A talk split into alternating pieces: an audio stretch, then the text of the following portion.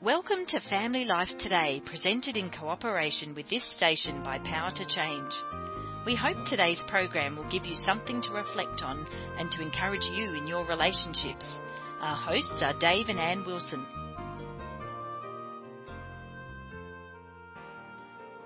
When it comes to passing our faith on to our sons and our boys, raising them, what's your biggest regret? Oh man. wow. Well, we wrote our five mistakes yeah. in our book, but my biggest regret, I think, the first thing comes to me is when Cody, our youngest, said in college, I wish we would have spent more time in the Bible.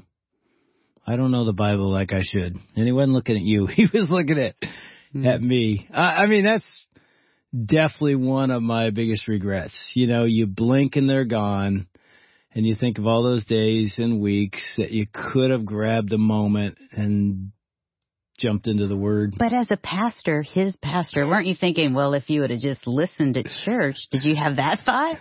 Yeah, but that's a regret. If I could do it over again, I would do a better job of that. At home. What about you? Oh. I wish I would have not been so angry and mean when they were little. And I think I apologized so much to them and repented so much but I did it too much. Like, mom, didn't God hear you the first time when you asked for forgiveness? Why do you keep asking? And so I lived in the shame of yelling or making a mistake as a parent. You were mostly mad at me. oh, you mean that was my yeah? You anger. took it out of the kids, but you were disappointed in me. But that's a whole other topic. I mean, we as parents had a dream. You know, our sons are grown and married and we have grandkids now, but our dream was that they would be warriors for the kingdom. That was part of our mission. We wrote statement. a letter even. I remember to our first son saying, this is who we are and this is what we long for you, that you will walk with God all the days of your life and call upon his name and tell others about him. Yeah. And I think many Christian parents have the same vision and hope and they're not sure how to get there. So we've got Don Everts back in the studio with us today. Don, welcome back to Family Life. Great to be back with you. And uh, I know you're a pastor, a dad, a researcher. You, I'm guessing you have the same vision and hopes that we have for your kids. Three sons, uh, two boys and one girl. Yeah, That's and right. they're how yeah, old? That's right. Two in college, one in high school. All right, so let me ask Yeah. you this: Yeah, Do you have any regrets? plenty. Yeah. and they're like highlighted by the research. Really? well, there's something about it. Feels like every research topic or book that I feel called to work on. Which has been what twenty, Yeah, Yeah. They, they are small books, but but they're all based on research. These latest ones are, but there's something about like steeping in it. With this book, when I wrote the conclusion and it was all over, I just broke down and cried Did you? Wow. because I felt like it had done such a work in me to be in the research, to be forced to be in the Bible and what it says about households. God used it so much in my life. I finished that last, sent it off to my publisher, and I thought, you had me do all of this for me, didn't you? Hmm.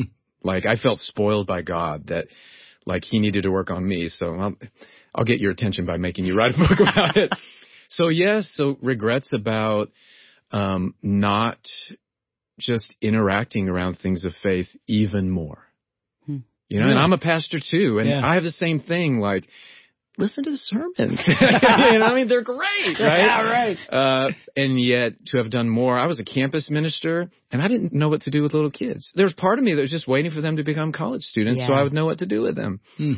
I don't know what to do with a five year old. So, so yeah, just wishing that I had leaned into my ignorance earlier and just like, I want to learn, like, what do you do with a five year old? I mean, we made it up as we went along and God redeems that, right? I mean, he's, Yeah. he's great at taking our scribbles and turning them into beautiful pictures. So I'm so thankful for that. But all, all sorts of conviction in working on Now, did you feel? Because I felt this as Yeah. a pastor, and Ann expressed this a couple times to me. Her frustration that I was like on at church, Hmm. spiritually vibrant outside the home, come in the home. Not that I was a deadbeat, but Yeah. the vibrancy wasn't as strong in my home. It's because he'd be up on stage and just praying like passionate, like strong. And then Yeah. I'd say, Hey, you want to pray for dinner? And, you know, I was like, Hey, what happened to that guy that was Yeah. on the stage? We want, we want Pastor Dave. Yes. My kids told me at one point, you have a preacher voice when you preach. You have a different voice. I do not. I'm like myself. I'm the same me. No, no, you're not. For me, it was always way harder to just pray alone with my wife than it was to pray with a congregation. Oh yeah. I read that and I Don, thought, you are speaking my Dave language. Yeah. the same thing. Yeah. Why is that? It's more intimate Yep. for probably lots of reasons, you know, and working on this book and thinking about like what is it like to be a spiritual coach in the household? Like to even name that and say the research tells us it helps to have someone in the household who's initiating things, right? And who's saying, "Hey, time out, let's talk about this," or "Hey, I'm going to call a play," or or whatever. You don't have to do it well, but it needs to be someone initiating. And I think that would be my regret would be I wish I had named that earlier. Like I'm supposed to be a spiritual coach in my household. I thought it was interesting too, in terms of spiritual coaches, who were the influencers. Yeah. I, talk about that a little bit. There's some fun stuff and some sobering stuff in the research, you know. So we talked a lot and we did an oversampling of teenagers also in terms of like who's your favorite conversation partner? Because the second of the three kind of vibrancy characteristics of a spiritually vibrant household is engaging in spiritual conversations. Like if you're talking about your faith or your doubts or whatever, if you're talking about it, your faith grows. And so the research tells us some interesting things about people's preferred conversation partners. So the people who rank the highest in terms of who are teenagers and kids most open to talking about spiritual things with most regularly and consistently, it's grandparents. Like if grandparents come into a household, that's whether they physically walk in or whether they're on Zoom or whether it's a phone call, whatever. Kids are most open and want influence spiritually from grandparents. we were just with our four grandkids a couple weeks ago, and it was so interesting. As we get in the car and travel, I'll tell stories or whatever, but the oldest granddaughter is seven, and then her brother is five. And I told this God story, this kind of miraculous God story. Every single time we got in the car for the next three days, Oh, that's right. Yeah. they said, Nani, tell us another God story. Oh. It's exactly what you said. Like I was Yeah. amazed that they'd want to hear. And it's good news. I mean, it's the people not just in the core household, but in the extended household that also affect the spiritual vibrancy of a household. So it's the people inside and outside of it. And like we have empty nesters in my church who are like, well, I'm not in this game. I don't have kids at home anymore. And so actually the research tells us, and actually the model of what a household is in the Bible, like it's this extended group of people. And uh, people at my church, when we were handling this research for the first time, the grandparents were so encouraged Mm. because they were like, "Am I consigned to have like a boring, lonely, isolated household, and I'm not in the game anymore?" It's like, actually, you're like a key player, not just within your own, like your literal grandparents, but you know, people move and all that. Families need surrogate grandparents, surrogate aunts and uncles from within the church to love on their kids and all that. So very inspiring for people like you can be in the game and you know other research tells us that for a young child to have their faith you know the sticky faith research you need five adults for a kid to be influencing them to be on their team so anyways i just i mean yeah, that's good. it's really and I'm thinking, news as you said that, I thought of the blended families, where you Yes, might feel like yes. a grandparent, like I don't really know them as well, but yeah, you can still influence. You can be even a single. Uh, there's a single woman at our church who is a part of our extended household. She was over for holidays and she'd come over to do her laundry and all that. I'll never forget the day we were studying this in a Sunday school class. And we were looking at what the Bible has to say about extended households and what households were like. And Cypress like looked up. She went, "Wait a second, wait a second. So I'm a part of your household, Don." And I said, "You are." She said, "How can I do better at that? Hmm. Like, I have a role in your daughter's spiritual faith because she was good friends with Taya. So even for for people who are like, "Well, I don't have a household," yes, you do. Mm. I mean, everyone's in those, and and realizing that and recognizing that, it's made me take my role more seriously with my friends' kids. That's cool. Yeah, and all three of our, our boys, when they were growing up, had mentors Yeah, that sort of came into our family. yeah, I look back, they had as much influence as I did. that's right. But talk about moms and dads, because if it's grandparents, what about Yeah. moms and dads? So when we ask people, so this isn't like preferred conversation partner, although moms rate higher there than dads do also, depending on the topic. If it's talking about money, they want to talk to dad. interestingly enough. If it's their faith or other things, they tend to want to talk to mom. Hmm. But one of the questions we asked was, who has had a faith impact in your life? And among the teenagers that we asked, 68% rated their mom as the number one, right? My mom has had a huge faith impact on me. Only 46% said their dad. Okay, tell me why. I, again, you I mean, you tell me why, right?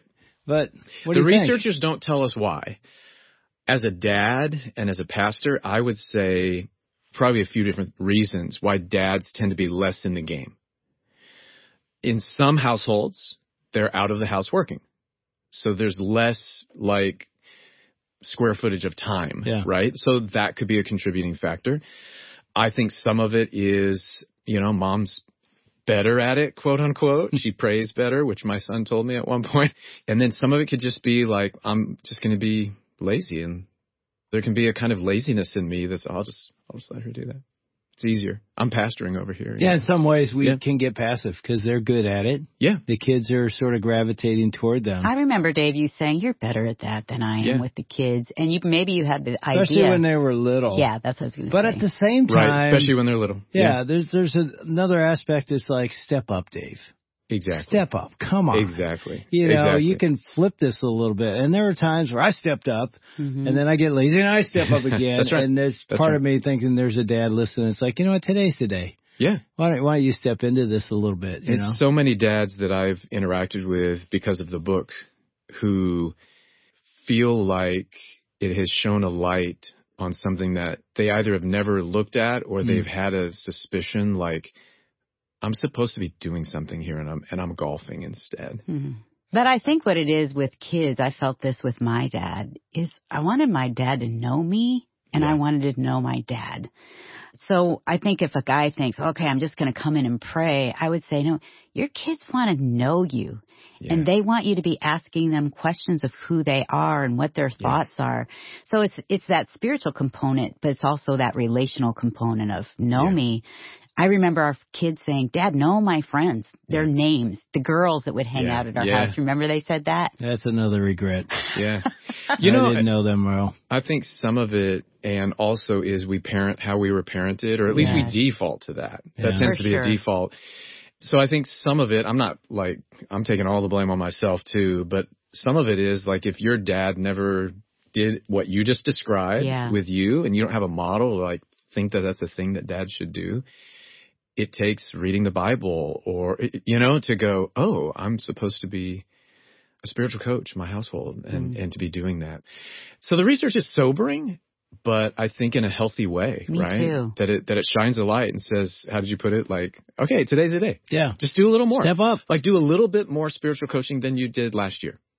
Like Yeah. just start, like lean in, just lean in a little bit. And the research tells us when this is the good news, you don't have to be great at it. Yeah. That's so, really good So you guys give dads or give men just a starting conversation that you could say with your kids. What would that look like? You know, so like easier things that you could do with a kid would be to say, hey, and cause I like leading out of just my frailty and my weakness. Yeah. So to even say, hey, I'm wanting to, I should be praying more for you guys. And so I'd love each of you by the end of today, I'd love to know what I could be praying for you for. And to not like ask them on the spot because they'll be like, whatever at school or, you know, whatever that, Yeah. you know, we win the game. I want to, you know, I don't want to strike out tonight or, but to like give them time and say, because then you're modeling like a spiritual conversation. Yeah. I'm talking about my faith and I'm wanting to lean in. So you're modeling. And then guess what happens then at the end of the day? We're like, what are the big things that you want prayer for in your life right now? All of a sudden, you're having a spiritual conversation. That's you're talking cool. about deep stuff. And then you can kind of go back to it. You know, with my daughter, we had this code language of, I need to get a Coke. And that meant like, I want some one-on-one time with my dad. Hmm. Oh, that's good. And we wouldn't necessarily go and get a Coke, yeah. but it was like, rather than saying, will you pursue intimacy with me and engage me? And, you know, which is kind of feels so big. And it's like, oh, I just got, you know, I pulled into the driveway. But to just say, hey, can we have a Coke sometime this weekend? So I'd say for a dad, like, do a little thing like that. Like, man, I listened to this family life today. And so I want to do more. I mean, just show the elephant in the room, Yeah. right? And say, I want, I want to do a better job at this. So One of our friends with all girls, but he just has this long commute, so he would pray. yeah, And so he said, what I would do after my commute, I'd text all my girls, "How can I be praying for you Yeah, today?" there you go. And he said that meant so much. And these girls all talk about that. Oh yeah, Interesting. Dad's praying for me. He knows what's going on in my life. Hardly anybody's going to turn down that request. How can I pray for you? Even a stranger would Right. say, "Really? You want to pray for me?" So you do that with your kids. That's right. So, you know, we mentioned these three. You know, we already Yes. talked about messy prayers. Yep. We're getting into a little bit loud tables. We'll talk about open doors in a second, but what's loud tables mean? The research showed us that if an entire core household is together, so the people who live and sleep under the same roof, if they're all together, the odds are they're eating. That's what the research tells us. and Probably uh, eating or watching TV. eating, or yeah, watching TV was number two. Yeah. behind eating. And that's whether it's eating in the household or eating at a restaurant. And one of the things that we found out is when conversations are happening, it's often when they're eating. Hmm. Yeah. And so there's something interesting because a meal is like, it's a period of time. And you know it's not going to go on forever, right? There's hmm. like a contract when you're eating a meal. It's not like we're going to be here for three hours or whatever. It's like a, a period of time. And you're doing like a parallel activity. So it's not like intense, like let's just sit with chairs facing each other and like all we're doing is Yeah. looking in each other's eyes and talking. You're eating food, you're passing things, the waiter's interrupting, you're doing different stuff. There's something about a meal that facilitates conversations. It's a catalyst for it. That's what the research tells us. Hmm. Now look at scripture. How often is table fellowship or things happening around tables really key?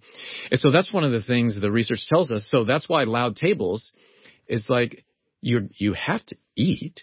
And as you all know, with, you know, busy kid schedules, eating together is like a big deal, right? To make that happen. It's hard to make it happen. It's hard to make it happen, but even someone that you're with, you know, some people have to say, you know, put your phone in the basket during a meal to kind of, again, create a circle of time, uh, just to draw a circle around a period of time and then talk. And so that's like an easy call to action Hmm. because you got to eat anyways. And how do you facilitate it? When we found this out in the research at Lutheran Hour Ministries, we developed a deck of cards. We call it the Vibrant Conversation Deck. So it's a real deck of cards. You can play games with it, but each card has on it a unique question. It's just a conversation starter. And there's others of these that you can find. And just keep it on your dining room table. During every dinner when we're together, we're going to do one question. Okay. And some of them, they're not all like, how has the cross of Jesus made a difference for you today? they're, they're not, I mean, there are spiritual ones, but there all are other ones too. Like, you know, what are your biggest dreams for your life right now or whatever, right? Just get people talking. So food and fun are catalysts for conversations. We've had a lot of great dinners together, and we had to be super intentional when our kids got older because they're all in sports, they're all doing things. And we've shared this before that there were times in football season that we would have dinner at 9 p.m. It's the only time we were all together. I was coaching. They Yep. have big Yep. snacks after school, but we would gather at 9 p.m. And we grew up with them asking those questions like, hey, what was your high and low Yeah. today kind That's of right. thing. Yep. Which it was fun because we were just with one of our sons and he was doing the same thing with his kids. So cool. Oldest is seven, the youngest is two. But it was fun just to hear their answers. Yeah. But I was sitting with another one of my friends and she had a large family, lots of kids. And she said, as our kids got older, what we started doing is I would pick one person, one of our kids, or my husband or I, and we would ask a question for the night, like, hey, tonight's your night. And they would just, and she said Cool. sometimes they would be like, this is dumb. I don't want to do it. What's your favorite color? you know what I mean? That's right. Yeah. Yep. But sometimes they were a little deeper and they went a little deeper. But I just thought that was cool then to give that to your kids Yes. to participate in, but also to lead in. Yeah, it's a small little thing, but it makes a huge difference and it changes the atmosphere of the home. Hmm. I mean, if you if you're talking about other things, talking about your faith seems more normal. I found too, and I don't know why, but and maybe it goes back to Deuteronomy 6, talk about these things when you're on your way. But there's something about driving places and Yeah. having conversations because you're not looking each other in the face. you know how long the time is because you know where you're going. There's just something about car conversations too, like Called a captive audience. yeah, there you go. Yeah, they can't leave. Yeah. Yeah. So those little ways that just in the everyday domestic ins and outs of doing life, talking about your faith in those can be in some ways even more powerful than I- I'm saying this as a pastor, time in church, Yeah. you know, Yeah. or in a quote unquote spiritual environment. Yeah. You know, the, the domestic place, the household is this like laboratory for discipleship that is messy, that can be loud, but is can be so powerful. Mm. I, I know that, you know, as you talk about table time, loud tables, you've got bedtime. Yeah. You've got drive time. Yep. You've got meal time. Those are all critical moments for parents, for families to say, I'm going to be intentional here. Yes. And I think one of the things we discovered, especially as the kids got a little older, is it's okay in those times. The conversation can be about doubts, can be about struggles. Absolutely. Fears. You know, don't feel like you have to be the perfect parent. You can say to your kids, man, I'm struggling right now with what God's not doing or doing in my life. That's right. You ever struggle with that? Bam, that opens something up when a dad or a mom is that vulnerable. Doesn't it seem to open this child up to say, Absolutely. really? We can talk about that? Absolutely. In fact, we we did a whole other year of research. That'd be have to be another uh, on spiritual conversations themselves, just about them. And what we found was the game changer is talking about your faith or your lack of faith. Hmm. Talking about your doubts, just like talking about those things uh, grows your faith. I remember saying to one of our kids one night, like, I feel so spiritually dry. Haven't been in the Word lately. Just feeling this dryness. Yeah. Well, encourage me. Do you have anything that you've been learning or that Yeah. God's been telling or teaching you? And even that, I think it's good for them to know. Oh, okay, so they struggle sometimes too. That's right. I like that vulnerability. And what I love about this conversation is, is it inspires parents to have a conversation. Yeah. I mean, the research was not something we couldn't access. It's like, are you kidding me? Messy prayers? Yeah. Loud tables? I can do that. Yeah. Yeah. Well, if you can do it, how about today? We want to thank Dave and Ann Wilson and their team for another edition of Family Life Today. Although our programs are produced in America, the issues facing families like forgiveness, communication, and taking care of our kids transcend national borders. These issues profoundly affect relationships everywhere. In Australia, family life is known as Power to Change, and our mission is to effectively develop godly families, the kind of families that change the world one home at a time. A key part of our mission includes strengthening marriages and families all around the world. We want to do whatever we can to bring timeless truths to the challenges you face as you seek to strengthen your family and join us in changing the world. If you'd like to listen to today's program again, visit our website families.powertochange.org.au and select the podcast tab where you will find the previous fortnight's programs available. Until tomorrow at the same time, God's richest blessings on your family.